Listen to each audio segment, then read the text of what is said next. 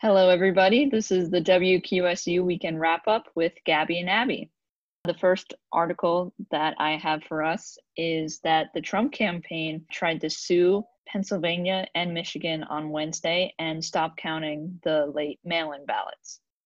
They want to demand more access to observing where ballots are counted, and they want a temporary halt in the counting of the ballot. And so Governor Tom Wolf responded to that and he disagreed and said, quote, these attempts to subvert the democratic process are disgraceful. The Secretary of State, Kathy Boockvar, argues that illegitimate mail in ballots can't be counted, and they wouldn't do that. As we know, Philly has had some mishaps in the past with illegitimate votes, uh, but they've actually been live streaming them counting the votes so people can see what's happening and what that looks like. So, what do you think about this whole Trump trying to interfere with the counting of the votes? And I mean, obviously, the election is very different, so there's no rules on what should happen or how it happens like this. So, what do you think about that? Well, I think that this isn't necessarily a new issue or a new topic. I think it feels really relevant because there are more mail in ballots than we've ever seen before due to the fact that there is a pandemic going on. And I think that we've seen issues with mail in ballots, but it hasn't been an overwhelming number of issues. I think by the year 2020, where we are now, we've kind of figured out where we've gone wrong in the past. I know that it was a big thing even with the Bush and Gore election and them determining whether or not some ballots were illegitimate. But I just think that people say we can't trust the media apparently, but they're telling us that there's nothing to worry about, that there's no evidence of this. And I think it's a little disconcerting to hear that from all of our major broadcasters and then to hear President Trump come on television and hold his own press conference saying that none of that is true. So I think it's really just furthering the divide between his supporters and the Democrats. And I think it's also just furthering the divide between the media and the public. Yeah, definitely. I think it's very scary. And I think it just keeps getting worse as more votes are counted and as it takes longer to figure out who's going to win because I mean it's so close. I mean as of right now Biden is winning with his electoral votes and Pennsylvania just turned blue but that could change at any second and it's not the same as, you know, election night where we find out overnight. It's been 3 days since the election and we still don't know so I think that just perpetuates the, like you said, divide between everybody. Yeah, I think Virginia was a really great example of that because we, I think every major media outlet predicted it to go to Biden. And if you're watching on election night, it was red for a very, very long time. And Trump had a significant lead, or it would be significant in this election at least, because we're seeing very close races. So I think people were really confused. And then all of a sudden, it got to be around 80, 85%. And then all the mail in ballots started getting counted. And in a matter of hours, Virginia went to Biden. And it was crazy. Like, I feel like that was very representative of what we're seeing in every single state now, which is just strange and not something we're used to. But it's crazy. I think that's a very good point that you made. I think Virginia is a perfect example of what's happening right now. Yeah, I understand that it's disappointing for Trump and for his supporters to be seeing right now that he's losing. No one likes to lose. But I also just think that if he wanted to lose gradually instead of in chunks of votes, then he should have encouraged his supporters to maybe stay home as well and not go out in the middle of a pandemic because Democrats were really worried about it. And that's just what happened. Yeah, I mean, Democrats were the ones that did the mail in ballots for the most part. So, of course, once they start counting the mail in ballots, then of course you're going to have an increase in votes for Biden. It's just, that's just how it worked. Yeah, I just don't think we should be festering this idea of distrust in our government, especially in a time like this. And I just think nothing good can come of it. I mean, I think that he should pursue those legal cases if he does think that he has a case, but I think without evidence, I'm not sure he should be making these allegations publicly. I agree. I think there's no real, like you said, evidence that's proving this. I think it's just that it didn't turn out what we thought it would be. So I think that's just frustrating for everybody. Yeah. Well, to go along with that, I have a story that I just read from the Daily Item. And on Wednesday, Union County actually decided to change course of their original plan and they are going to count the ballot mailings that come in within the three day grace period that Pennsylvania had originally instated. So that would be Wednesday through Friday. That as long as they're postmarked and they get to the county election offices, then they will be counted in Union County. On the other hand, election officials in Montour, Northumberland, and Snyder said that they won't tally the ballots and they won't honor this three day grace period. And these original rules are established by the Pennsylvania Supreme Court, so, as you said, Governor Wolf is adamant that we continue counting according to the state legislator, but I think these counties like Montour, Northumberland, Snyder are really waiting on word of whether or not Trump is going to be challenging this Pennsylvania state Supreme Court ruling with the United States Supreme Court. And we know that Republicans I mean, technically, everyone on the Supreme Court should be bipartisan, but Trump has appointed a lot of officials to the Supreme Court. And I think these counties are just really torn on whether or not they should or not because it is labor, it is keeping people there for longer. And these are volunteers, some people. And it's weird that we can't even figure out when we should be stopping counting like as a unified level. I mean, we see it now even looking at the electoral college that some states are completely done and have been since Tuesday or Wednesday morning and now here we are on Friday and some counties and states just don't know what to do. Yeah, I think this is definitely a consequence of when you have a president who's saying one thing and then the local state governments are saying another thing. So then these counties are just stuck in the middle like, okay, well, if you're saying one thing and you're saying another thing, like, who do we look to to figure out how to solve this problem? And it's definitely a problem if, like, you're still in the middle of counting votes and, you know, the president says, stop counting votes, this is not right. But the governor is saying, yeah, keep counting the votes. So it's like, well, we're still like in the middle of it. So it's like, do we still keep counting the votes or do we just stop right here? Because this could determine a lot of the election. Like if you just stop counting the votes right here then that's just like a ton of votes that aren't being represented. Yeah i think it's scary to think about that people felt that they didn't want to leave their house and maybe I mean, I'm glad that some people think they have the privilege of just ignoring this pandemic or the privilege of if I do get sick, I can deal with it. And some people don't have that and they're really worried about it, but still want to exercise their right as a United States citizen to vote. And now we're seeing that that could have possibly been threatened. I think that says something scary about our democracy right now. Yeah, I think democracy is really being uh, not threatened maybe isn't the right word but in question right now.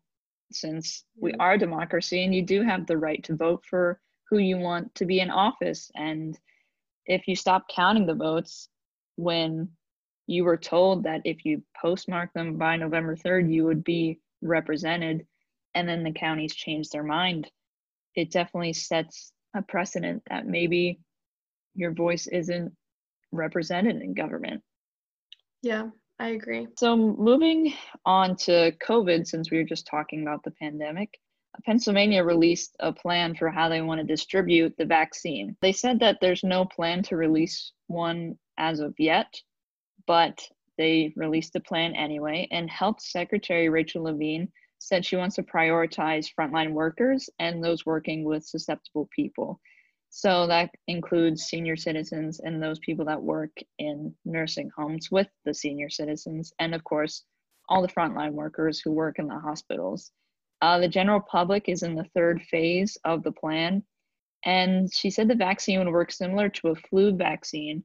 It protects you against the virus, and if you get the virus, it's not as severe. So I know the vaccine is a hot button topic. It was during the debates, you know, when is one going to be released? How will it work? I honestly don't know what's going to happen with the vaccine. I can't really tell when one is going to be released. I feel like there's a lot of contradictions. Like, you know, President Trump said there would be one released before November, and then he changed it and said before the end of the year. And one of the debates, he said that he had two different companies working on one, but we haven't heard anything as of yet. So, what do you think? I mean, this is just all up in the air. It's kind of all over the place, I think. Yeah, I think it's really smart that they have a plan of distribution, at least in Pennsylvania.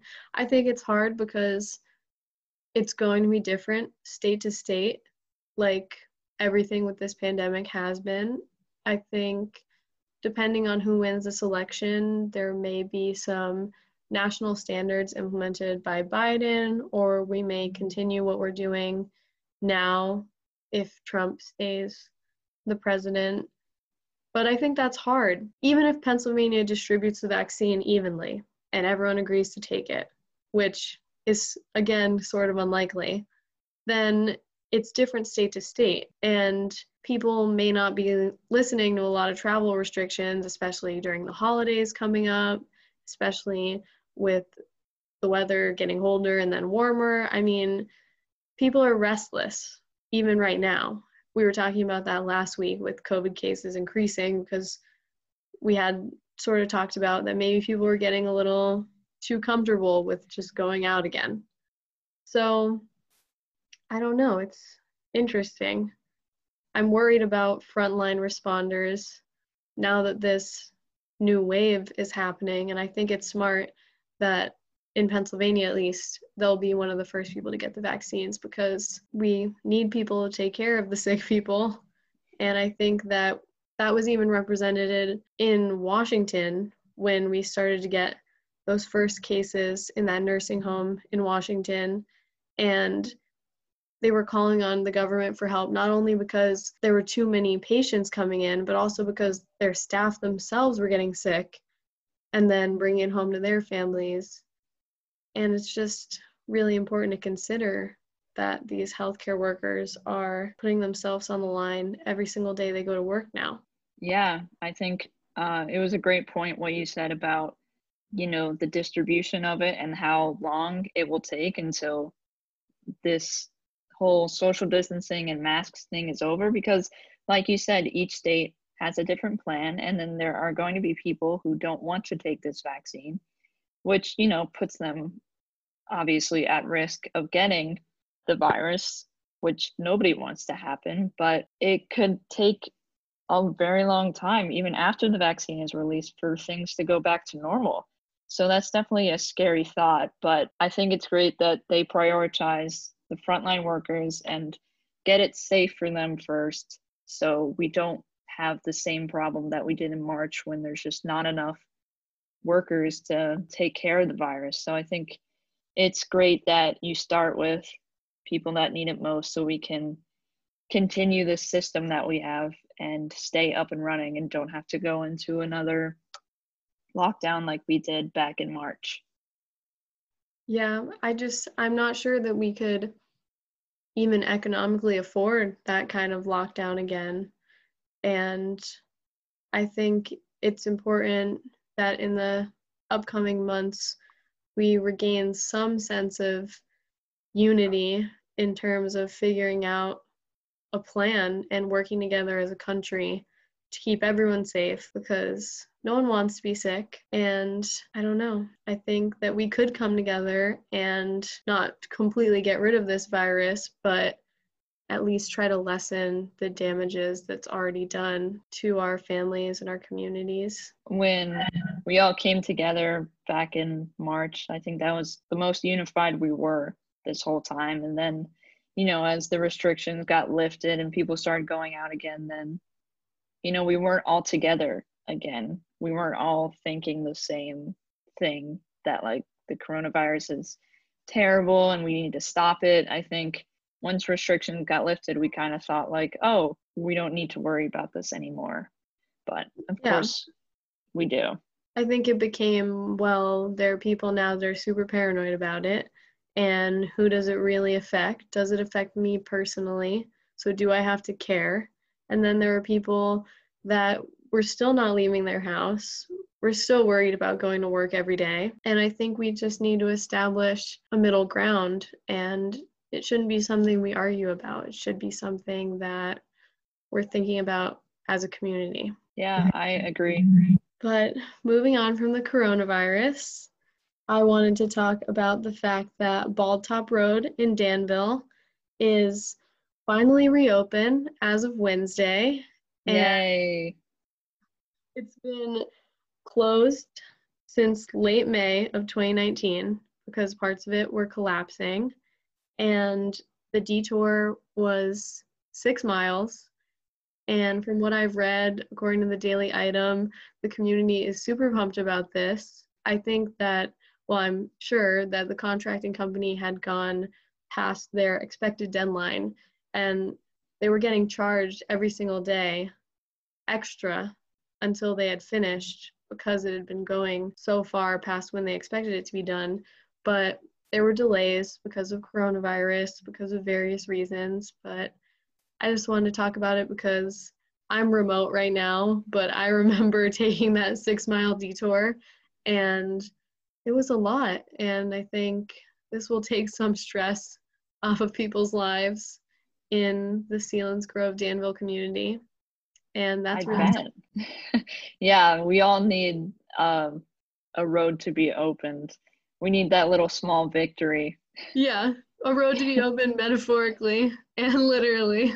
It would be nice. Yeah. So, I'm happy for them. Yeah, I'm happy too. I can't wait to come back to school potentially in the spring and not have to take that six mile detour. Nice. It's gonna change my life for the better, honestly. It's the small things, you know? it really is. I have some happy news too in Snyder County, there was a $1 million lottery ticket sold, uh, according to the Pennsylvania Lottery. Uh, it was the $1 million Merry Money scratch off, and it was sold at Quick Shop on Route 522 in Kreamer. And along with the lucky winner, the store that sold it gets an additional $5,000 for selling the ticket. So, congratulations to whoever got the ticket. I hope you spend it wisely. And congrats to the store for getting an extra $5,000 for just selling the ticket. Wow. Um, yeah. Yeah, congrats to them. I know that every single time someone in my county wins a lottery ticket somewhere near me, my mom always goes to buy lottery tickets at that place. Yeah, I'm sure they're seeing a a great increase in sales of lottery tickets. Yeah i mean you never know. It could could be not the only million yeah. in that store so. What would you do if out. you won the million dollar ticket? Well i have to be sort of pessimistic. Like i feel like every time my dad talks about lottery tickets he always says well it's 1 million before taxes so yes I'm not sure my dad much, says that too yeah so i'm not sure how much I would actually get. Maybe I would buy a new car, but also maybe I would just pay off some of my loans. yeah, that's a good idea. yeah. What would you do? Honestly, I would probably go to Disney World and just like also pay off my student loans. But then with the rest, I would go to Disney World, take my whole family. It just seems like a nice family friendly winning for I all love of us. that. I was thinking that this is the first summer in my whole life that I have not gone to an amusement park. Oh, That's And sad. it was it was a weird realization. I never considered amusement parks to be a part of my identity until then. Amusement parks are part of everybody's identity. You always just associate memories with them. I don't know like why they're so sentimental. It's just Me like, either. oh, remember that time we went to this place and went on that ride? Like these amusement parks could be the lowest quality ever, but you still have so much fun. Yeah. Well, the last thing that I wanted to talk about was the Regional Engagement Center, or the REC, in Snyder County. For those of you who don't know, it's sort of like an after school program, a youth center where kids can come and they can socialize. There's homework help, there's a library, they have mentoring programs, they hold summer camps, there's music classes, art classes, teen leadership programs, health and wellness classes, cooking classes. It's mostly for kids, but some of the things are for all ages. And it's just a great place for the community to kind of come together, maybe focus on things that aren't so depressing, like the coronavirus and the election happening right now. And it's a really important thing for Snyder County, and they're holding a fundraiser right now. It ends on November 15th, so there's still some days to donate. And they're really just looking to buy more PPE for the staff and the program attendants. Coronavirus has also hit them hard, along with all the local businesses and their nonprofits. So you can imagine it's even more. So. And they're also looking for money to keep their Zoom account active, give kids access to Zoom as well. They're even talking about Minecraft accounts so that kids can socialize virtually. And they need food for Friday distribution that they do around the community. And they're also just looking for money so that they could even give kids free passes for the summer camps, things like that. And it's really easy. You could just go onto their website and donate there, or they have a P.O. box that they have listed on their website as well that you can send your donation into. And I thought it was important to bring up, and so did Dawn and Amber of WQSU, because it's a really important place for the community. And it's important that kids have these places that are outside of their home lives or even the institutions of schools where they can be themselves, learn some new things, and maybe get access to things that they wouldn't have normally.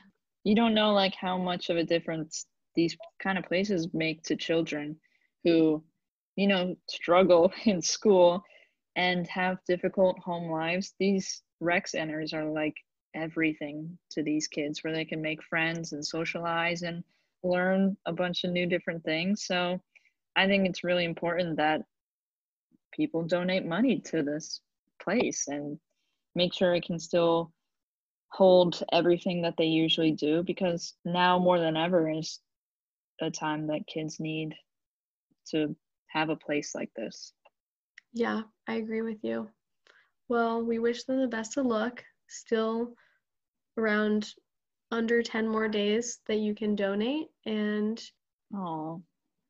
Well, best of luck to them. And what was the name of it again? Just so our listeners can find them. it is the Regional Engagement Center in Snyder Nice. County. That's all I have today. Yeah, I think that's all we have for today. And this has been the WQSU Weekend Wrap Up with Gabby and Abby. Thank you for joining us and hold in there. Best of luck to everybody.